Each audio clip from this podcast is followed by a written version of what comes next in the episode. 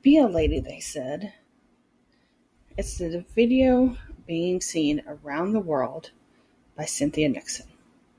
Welcome back, listeners. I'm Kayla, aka Violacious Curiosity, here at YKYZ.com.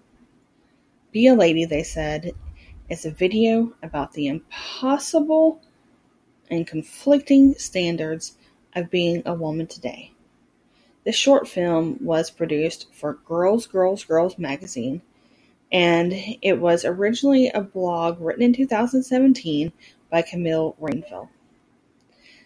This blog turned video shows what can only be described as the impossible and hypocritical view of women, of what we're supposed to live up to, of what we're supposed to be, of what is expected of us.